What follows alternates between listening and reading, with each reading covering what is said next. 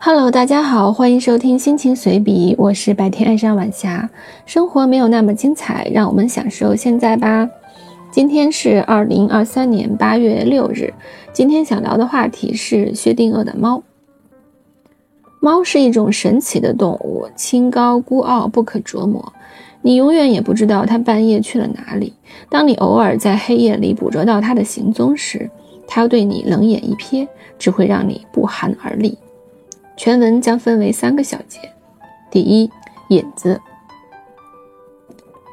量子力学创建之初是一片无垠的荒漠，在这个崭新的世界里，物理学家还是习惯用宏观思维建立模型。例如，波尔的原子模型被认为是半量子半经典的，不能合理解释微观粒子的奇特行为。波尔的弟子海森堡用极其抽象的矩阵力学来解释微观粒子现象，但是它基于不连续的粒子性，算法极其复杂，几乎没人能看明白，因此没有产生太大的反响。后来，一九二六年，奥地利极具灵气的物理学家薛定谔根据爱因斯坦和德布罗意的理论，创立了波函数理论，把波动力学浓缩为薛定谔方程。这个方程名震二十世纪物理学界。这是一个描述粒子在三维市场中的定态薛定谔方程。它有一个很好的性质，就是时间和空间部分保持相对独立。求出定态波函数的空间部分后，再乘上时间部分，即为完整的波函数。基于这个函数，薛定谔和狄拉克同获1933年诺贝尔物理学奖。当薛定谔自信满满地认为波函数代表了电子的实际分布位置，可波恩却告诉他，那实际上代表了电子在某个地点出现的概率。电子的分布是一种随机分布。薛定谔茶饭不思，辗转反侧，于是做了一个思想实验来论证量子力学的荒谬。这就是1935年薛定谔的猫实验的由来。第二，薛定谔的猫。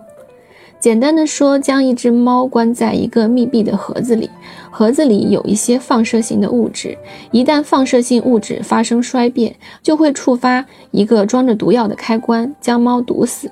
反之，如果没有发生衰变，那么猫便能活下来。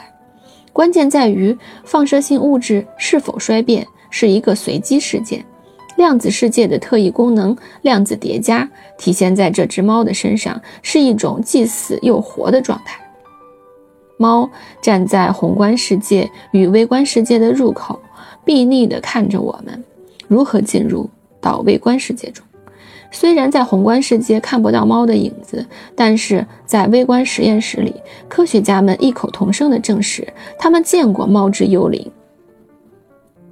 第三，量子世界，微观世界极可能是推通往更高维度的大门。哥本哈根学派用波函数塌缩理论强行将微观世界和宏观世界分裂开来，这不符合科学之美。一九五四年，美国物理学家埃弗雷特引入了一个普世的波函数，将人和猫联系了起来，共同构成一个量子体系，整个世界都处于叠加态，于是平行世界诞生了。插播一个花絮。我之前看过一个美剧《相对宇宙》，讲的就是完全一样的两个世界各自独立运行，通过一个特别的通道相连。至于如何产生的，掰着脚趾头想，当然是物理实验超量之类的。你可以说创造，也可以说发现吧。总之，平衡平行宇宙诞生了。那么，近期杨紫琼获得奥斯卡奖的影片《瞬息全宇宙》，更是将多重宇宙演绎到了极致。里面多次出现的甜甜圈，就好像一沙一世界的感觉。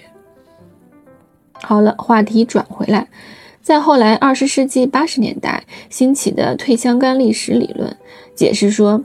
一旦环境的退相干性弄乱了波函数，量子概率的奇异性就会变成日常生活中所熟悉的概率。也就是说，在我们打开盒子前，环境已经迫使猫处于一种唯一的确定的状态了。但这仅是一种解释而已，还不够完美。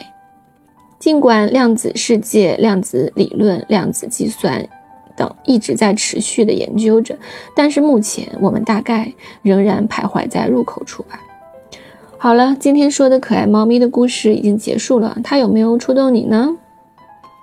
感谢公式之美精彩绝伦的论述，让我们下期洛伦兹的蝴蝶再见。心情随笔是一档内容丰富、轻松治愈的播客节目，涉及生活随想、读书感悟、音乐分享、电影感触、小佳文等。音频将同步更新在喜马拉雅、网易云音乐、蜻蜓 FM、懒人听书以及苹果播客 Podcast。欢迎收听和留言。更多图文资料，请关注新浪微博“白天爱上晚霞”获取。